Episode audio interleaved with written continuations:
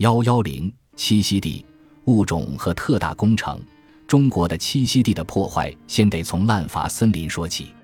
中国是全世界森林资源最少的国家之一，人均森林面积仅为零点三英亩，而世界人均森林面积有一点六英亩。中国的森林覆盖率只有百分之十六。虽然中国政府大力推行单一树种造林，使得森林总面积有所增长，但是原生林仍在缩减当中。造成中国土壤侵蚀和洪水泛滥的主要原因就是滥伐森林。一九九六年，中国洪水肆虐，损失高达二百五十亿美元。一九九八年发生的洪水规模更大，影响到二点四亿人。中国政府深受震惊，马上采取行动，下令禁止砍伐原生林。中国的旱灾也呈现出变本加厉的趋势，其原因除了气候变化外，滥伐森林也是罪魁祸首之一。每年的旱灾使得百分之三十的农地深受影响。除了滥伐森林以外，另外两个严重的栖息地破坏问题就是草原和湿地的破坏与退化。中国是继澳大利亚之后自然草原面积最广阔的国家，占国土面积的百分之四十，主要分布在干燥的北部。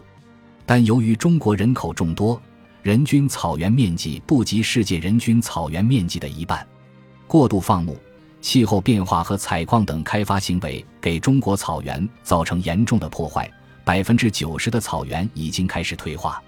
从二十世纪五十年代以来，每公顷草原的产草量下降了百分之四十，杂草和毒草不断扩散，侵犯到优质青草的生长。然而，草原退化不只关系到中国的粮食生产，亚洲许多国家的主要河流都发源于中国的青藏高原，如印度、巴基斯坦、孟加拉国、泰国、老挝、柬埔寨、越南，还有中国自己。草原退化使得黄河和长江洪灾频发，且规模庞大，也频频带来沙尘暴。湿地面积逐渐减少，地下水位起伏很大。控制洪水和注水的能力下降，湿地物种不是濒临灭绝就是已经消失。例如，东北的三江平原是中国最大的淡水沼泽地，已有百分之六十被开垦为农地。如果按照目前排水开垦的速度，剩下的八零零零平方英里的沼泽地将在二十年内消失。巨大的经济冲击也带来生物多样性的消失。如过度捕捞和污染造成淡水与海洋鱼类产量大减，中国在变得富裕的同时，鱼类的消费量也随之上升。过去二十五年来，人均水产品消费量将近增加五倍。中国的鱼、软体动物等水产品除出口量增加以外，国内需求也在上升，结果导致白鲟鱼濒临灭绝。以前久负盛名的渤海对虾减少了百分之九十，还有小黄鱼、带鱼等过去常见的鱼类，如今必须进口。每年从长江捕捞的野生鱼类也下降了百分之七十五。自二零零三年以来，长江首次禁止捕鱼。普遍看来，中国的生物多样性还是相当丰富，拥有世界上百分之十的植物和陆栖脊椎动物物种。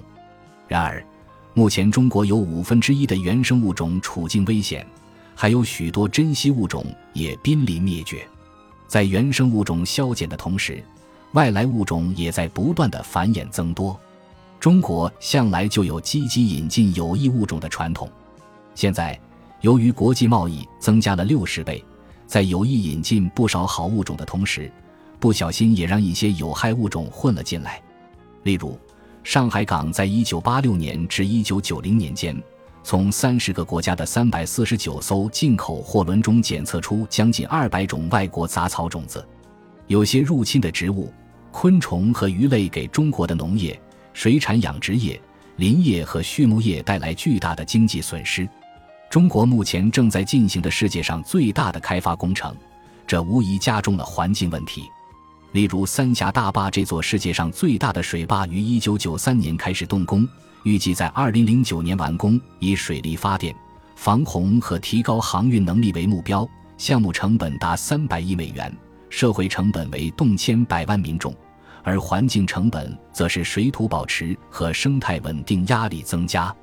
至于南水北调工程，其代价更为昂贵。